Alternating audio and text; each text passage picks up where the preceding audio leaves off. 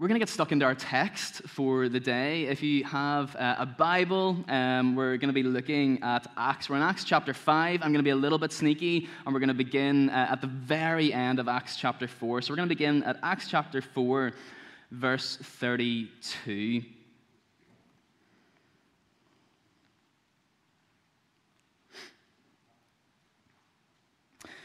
Here's what it says. All the believers were one in heart and mind. No one claimed that any of their possessions was their own, but they shared everything they had. With great power, the apostles continued to testify to the resurrection of the Lord Jesus.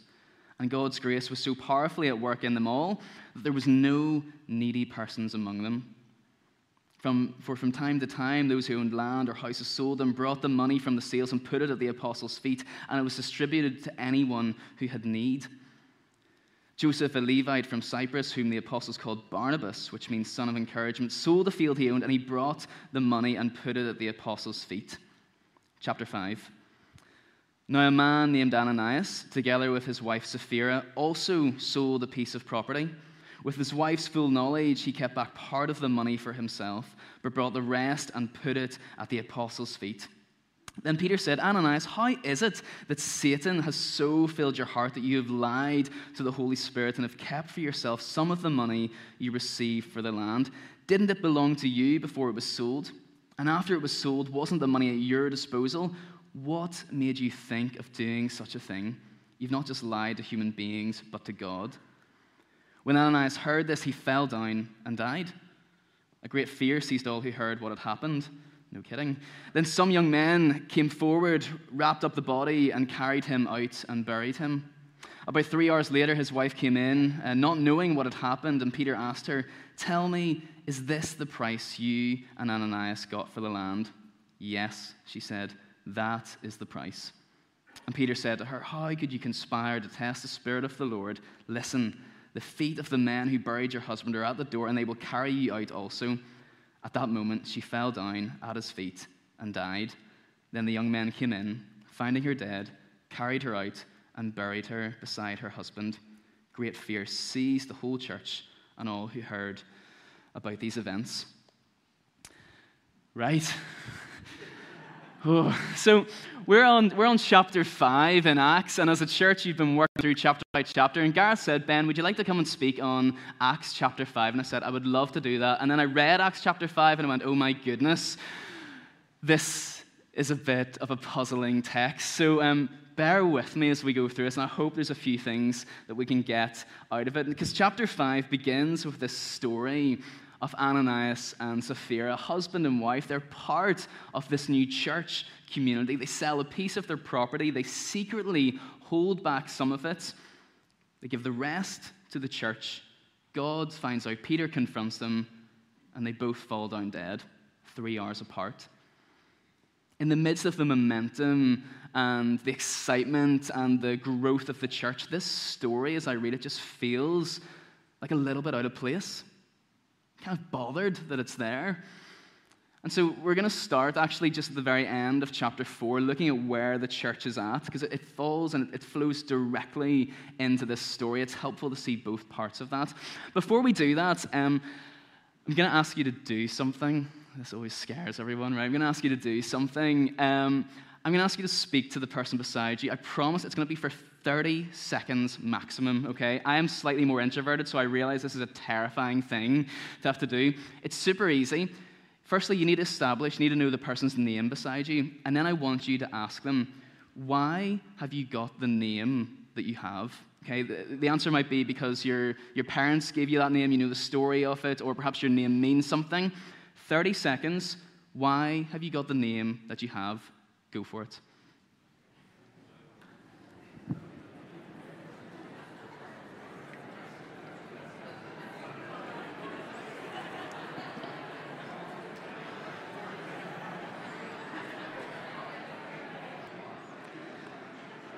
Great. Okay, let's bring it back in. Thank you so much for doing that. If you didn't get to finish the conversation, you can, you can find out more at the end. Um, keep that thought of a name, right? Of a name in your head, okay? Hopefully you learned something about the person beside you. But At this point in Acts, the church has grown at a phenomenal rate. Um, at this point in Acts, at the end of chapter 4, it's grown from about 12 apostles to potentially well over 5,000 people. In the space of a few months, that's really, really good going. And this is a bunch of believers, some who've walked with Jesus, some who are simply hearing about him. They're encountering the Holy Spirit. Amazing things are happening, yet they have no name yet. Christianity has not been invented yet. The term Christianity as a name is not used until Acts chapter 11. And so, this is a group of believers. Something is happening, miracles are happening, healing is happening, uh, preaching is happening, the Holy Spirit is moving amongst these people.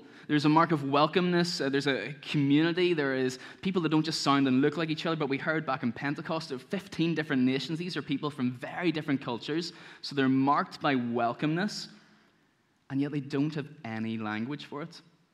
They don't have a name yet. As far as we're aware, they haven't set up a mission action team. As far as we're aware, they, uh, they have no rota for the worship. And we're pretty sure there's no uh, strategic prayer direction for the church either. This is simply a church that is moving forward and growing and who are encountering the Holy Spirit. That's what's driving the church forward. And we see at the end of chapter 4, in those kind of few verses that we read, it said that this group of believers are described as being united in one heart and mind. Uh, they were so together. There's a remarkable line in the passage that says that there was no needy person among them. This group of believers, uh, with their togetherness, had literally stamped out poverty, one in heart and mind. Not just agreeing in key issues, but so much so actually carrying each other's burdens and doing something about it. Luke, the writer, tells us that from time to time, those who owned land or houses sold them, brought the money from the sales, and put it at the apostles' feet and it was distributed to anyone who had need. This is an amazing but also terrifying example of, of radical generosity and hospitality. I have a friend called Phil who he lives down in Belfast. He's a follower of Jesus, and I think the way he lives is as close to this Acts church of anyone else I know. He uh, has committed himself to a life of singleness. He lives in a house with five or six other uh, Christian men who've, who've done the same thing and they pool their resources together. And some of them work in ministry, some of them work in secular space, and they pool their resources together. Yes, take what they need to live and survive, but it means they can do so much more together. They invite people for periods to stay with them who need that, who need fed, uh, who need clothed, who need just a space and hospitality. Probably as similar to the Acts Church as what I know. That's just down in Belfast. And it's very likely that this group of believers in Acts were basing how they did community on what they would have read in Scripture. We read in Deuteronomy 15, it gives the commands for the community to forgive debts, for debts to be cancelled every seven years. This work for six and rest one, this idea of work and rest. It also says that anyone in slavery uh, should be freed after seven years. This idea of equalizing again. And then there's this really familiar line in Deuteronomy 15, verse 4, that says this And there will be no needy person amongst you. Similar, we hear that in the Acts. And then Luke finishes by giving us this really practical example. He gives us a, a, name of a man called Barnabas, just to tell us what some ordinary person did. He said, Barnabas, he sold a field that he owned, the money he got for it, he put it at the apostles' feet and distributed it to those in need. And so, this is the context. I wanted to spend a few minutes doing that. This is the context of the church just before chapter 5 comes in, where we hear the story of Ananias and Sapphira. They flow directly into each other. It's helpful to know that. So, Ananias and Sapphira, let's get into it. Uh, husband and wife, they were, they were part of this exciting, dynamic, growing community, and they decided to sell something something of their own. They decided to sell property. I mean, also, firstly, what an amazing, generous thing to do. Now, they secretly held some of it back, but they gave the rest to the church to be used as seen fit by the apostles. And then God kills both of them three hours apart. So I'm going to try and draw a few things out of this. I think it's okay if we find this a puzzling text. I did. Um, I think it's okay if we leave still wrestling with this text. But I hope we leave knowing that God is good. So, here's, here's what I think um, as I was praying and thinking about this. I understand, as I read the story of Ananias and Sapphira, I understand that they should have given everything. I get that. I understand that they shouldn't have held, secretly held any of the money back. They should have given it all and put it at the feet of the apostles. I, I get that. But what I also, I also read is this is a married couple. Because the church is only a few months old, this is a married couple who likely have just become followers of Jesus. They've decided to sacrificially give to the church. They have sold property. Imagine if we sold property and gave it all to the church. That's a radical thing to do. They did keep back secretly some of it for themselves, but from reading the text, it looks like they at least gave most of it. I would have much preferred if we read the story and Peter confronted them, and then they had the opportunity to at least say sorry. They had the opportunity to say, Actually, you're right, I, I was wrong. Um, I shouldn't have done that. I shouldn't have lied. And then maybe they had the opportunity to, to give it back, to give it all, or not sell in the first place if they weren't financially able to do that. But God kills them. So, what can we take from this? What's Luke trying to tell us? And well, I think there's a few things we could talk about. We, we could talk about God's swift judgment in this. We could talk about uh, why Ananias and Sapphira had next to no time to repent and say sorry, why there was no second chances. And it's worth saying that this is quite a rare thing that happens in the Bible. As far as I can see, please come and chat to me after if you think there's way more times in the Bible that this happens. But as far as I see and I read, in the Old Testament, there's maybe three or four times where something like this happens God's swift judgment. In the New Testament and the, the rise of the early church, this is really the only time something like this happens. We could talk about lying. One of the things that they did was upfront lie. Um, last week I was up the Mourne Mountains. I, I'm a firm believer that this is the best place in Northern Ireland if you want a view on a sunny day. There's a mediocre photo that I took while up the Mourne Mountains. And it, it, takes a lot of effort to get to the top of a mountain. If you've ever done uh, any sort of mountain climbing before, it's, it's hard work, right? And we got to the top, we took my photo, and then gravity helps you on the way down. It's wonderful. But as we were coming quite a way down the mountain, we met this group, and I felt really sorry for them, right? They, they looked like that it just wasn't going well up the mountains for them, right? Their legs were heavy. Their steps were almost going backwards somehow while they were going forwards. Um, you could see they were just having a miserable time and they, they just wanted to get to the top of the mountains. And as we were kind of skipping down past them, they, they, they asked a question and they said, Are we nearly at the top? And this is where I told my greatest lie of the day. I said, Yeah, you're nearly there. They weren't nearly there. Did I lie? Yeah. Was I wrong to do that? I guess you can make your mind up about that after. I genuinely wanted to get them up to the top. And I guess for Ananias and Sapphira, they up front simply lied. And Ananias didn't have to lie. This is the thing. He, he could have sold the property, he could have kept back some of the money, and then he could have said, I choose to give this amount. We hear the story of Barnabas before, and Barnabas is not an example of what every person in the community was doing. He's an example of what someone who was able to give was doing. So, being part of that, that 5,000 believers, you didn't have to just sell all your property, you didn't have to sell everything. It was your choice if you were able to do that. So, they didn't have to lie. But what I want to spend just the rest of my time speaking about is what I think this passage really comes down to is the motive behind what they did because motive matters. The motive behind their giving was unhealthy. Their motive was that they wanted to look good, that they wanted it to appear that they had given everything to the church while still being able to keep some of the wealth for themselves. And perhaps we can explore this idea of what this looks like for us, our motive in our own lives. And um, very kind of on point at the minute as we were even just commissioning 240 people who are leading and serving in this community in Orangefield. What's our motive behind why we do what we do? And we see that in this motive, uh, the motive behind um, what Ananias was doing in Acts 5, verse 3, Peter says, Ananias, how is it that Satan has so filled your heart that you have lied to the Holy Spirit and have kept for yourself some of the money you've received for the land? His motive was out of place. Um, Lauren, my wife's here with me this morning. Uh, it's so lovely to be back at Orangefield. And we, we got married just before the pandemic, so we kind of snuck in there. And we've learned a lot about each other um, during marriage. We've been married for a few years now. And we, one of the things we've really realized is we, we've come from two quite different families, okay? And how we did things in those families was pretty different. And one of the things we clashed on most early on was when it comes to doing the washing, right? Okay, let me, let me explain.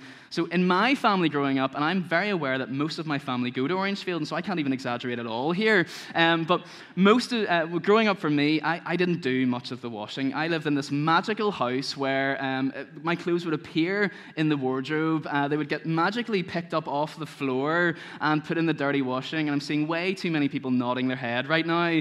And uh, Lauren, on the other hand, came from a family where, where she, she did a bit more of the washing. And so when we came uh, to be married and living together, what would happen is Lauren would come into the room when I was there and she would point to the floor and she would say, What's that?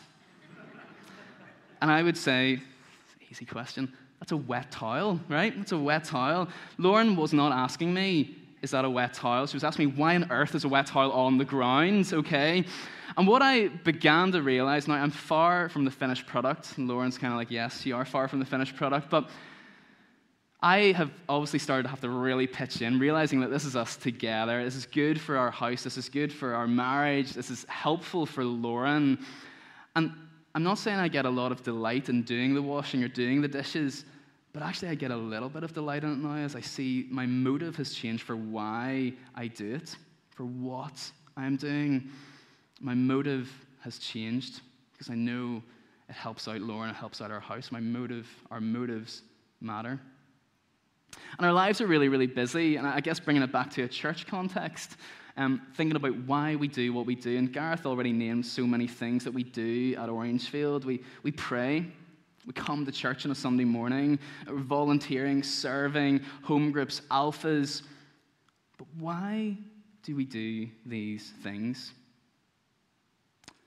Certainly, as I think personally for myself, sometimes my motives might not be right. Am I doing things to want praise from others? Perhaps it's out of guilt.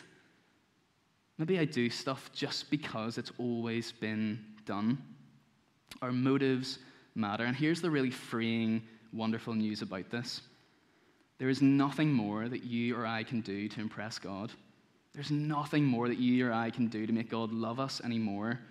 Jesus has already done everything on the cross. Let me, let me give a few examples of what this means when it comes to coming, turning up to church on a Sunday morning, can I just say, well done for being here, right? It's tough to get out to church, even if you're tuning in online. Well done for tuning in. It's tough to get out to church sometimes. And uh, I was speaking to a friend recently, and I asked him, he was a little bit older than me, and he said, I said to him, like, why, why do you go to church? Why do, you, why do you go to church? And he said, well, I go to church because it just feels like the right thing to do. Um, I go to church it's simply what you do, it's what's expected, it's what a good Christian does, and I guess that appeases God. It's what I've always done. And I guess there's a, there's a discipline in that. There's a good discipline in just that rhythm of turning up to church. But if we come to church understanding this truth that God, that Jesus died on the cross for you and me, as a result of that, God sees us as blameless and perfect in His sight. If we come to church with that attitude, with that motive, it totally changes everything. Church no longer becomes a duty or something we have to come to, but church becomes an opportunity an opportunity to serve, an opportunity to, to laugh and have community with one another, uh, not just to spectate, but to play in the game. And playing is always so much better. One of the other things that um, I think we're called to as the church to do, which is quite different, I guess, to what the rest of culture might call us to do is we're called to be generous. There's a generosity aspect. And uh, we're living in really tricky times at the minute. Everything is more expensive. There's a reality in that. That is t- tough. That is difficult. And um, I, I was speaking recently to one of our monthly donors at International Justice Mission, just a, a wonderful person. And they've been giving really generously for the past eight years to IJM. I just asked her, why do you do that? kind of a dangerous question to ask in case she was like, why do I do that? Okay. Um, and I was really hoping the answer wasn't because I don't know how to cancel a direct debit, right? But she, that wasn't her answer. Um, her answer was this, and I want to read it out. And I asked her, could I read this out? I just thought it was the most amazing answer for someone, someone's motive behind their giving, really thinking and knowing and understanding and being involved in where their finances are going. This is what she said I'm not able to burst into brothels or factories and rescue people in slavery, but by praying and giving regularly, I have the privilege of enabling others to bring hope, healing, and transformation around the world. I love that. Someone who has this intentionality. She's clearly taken a bit of time to think and be involved in something and loves to see where her finances are going. The last example I want to give about our motives mattering is when it comes to serving. And I was blown away this morning when Gareth said there's 240 people who are serving or are part of something at Orangefield. How amazing is that? That, that is really amazing. And I heard the story of this barrister uh, who's part of a church in England. He was joining this church in England, as a really successful barrister. And he, he was looking to get involved in the church. And basically, somehow, he ended up behind the PowerPoint, right? Pressing the button, okay, for changing the slide, going from one slide to the next. And he's going, I'm a successful barrister. How on earth have I, like, people pay big money for my time this morning, is to press a button, right? He's going, This is ridiculous. I can't believe this is what I have been given to do, how I am serving in this really vibrant church.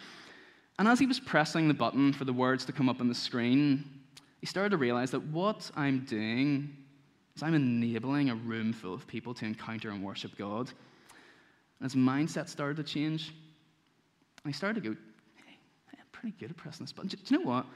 I am going to be the best button presser that this church has ever come across. And I started really thinking about it was, I'm not going to hit the button too early, right? You know when you hit it too early and we lost the last line? Or I'm not going to hit it just too late, okay, where it's a little bit awkward and we're like, what's about to come up here? Okay, I'm going to hit the button at just the right time. His total motive changed when he realized the serving what that can do. Realized I've just put pressure on the guys for the final song for like perfect button pressing. But guys, thank you so much. What a what an amazing ministry. But this could apply to whatever we are serving and doing and being a part of at Orangefield. What's our motive behind why we do what we do? Our motive matters. Let me try and land all of this. Um, and just to say, I definitely don't get this right. I found this a really uh, I've, wrestled a lot with this, and I've found a few really helpful questions that I've asked myself and others have asked me that have helped me try to put some language to my motives. And maybe I'll share them with you now. The first question would be ask God to search you, to reveal your weak spots. If you're unsure how to put language to that, if you're unsure even where to start, can I recommend going to prayer ministry after and just saying, Can you, can you pray for me? Ask me to put some language to this. Then perhaps a few quite practical questions you can ask yourself, which will reveal something. Um, am I doing things to be recognized, seen, or loved by others? Or another one might be if no one expressed any appreciation, would I continue to do it? Or maybe, would I do whatever God asks me, even if it seems minor, low, or insignificant? And perhaps if you've, got, you've managed to get some language around that, or you've, you've worked out something around that. The, the other question that someone said to ask yourself is this then ask God to align you with His plan. Ask God to align you with His plan. I wonder if the band could come back up. Um, this text in Acts chapter 5 is a really challenging text. And I've only taken one little part of it and probably have left you with a lot more questions still about it unanswered. But this text was put there for a reason. It was in a moment when the church was thriving and multiplying, and there was, a, there was an excitement about it, and this almost felt like, why was this text there? And I wonder, was it there just for the church to have a moment to pause, to reflect, and to reevaluate why are they doing what they're doing? To get our hearts and to get our motives right with God again. And perhaps that's a helpful exercise for us as we're just coming out of September into October. We're into this vision of a church that multiplies. Is this a moment for us to pause, to reflect, and to think, what is God doing in our lives, and to get our motives right with Him. Let me pray. Father, we thank you that you're a God who, who often cares more about our why than what we're doing.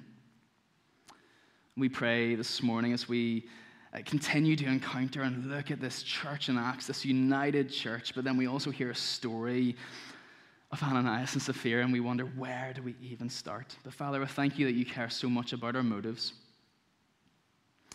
And Father, may this be a moment, perhaps even in this next time of worship, for us to reflect. Thank you for all you're doing in our lives. But Father, would you sharpen us? Would you align us closer to your plan? We pray this in your name. Amen.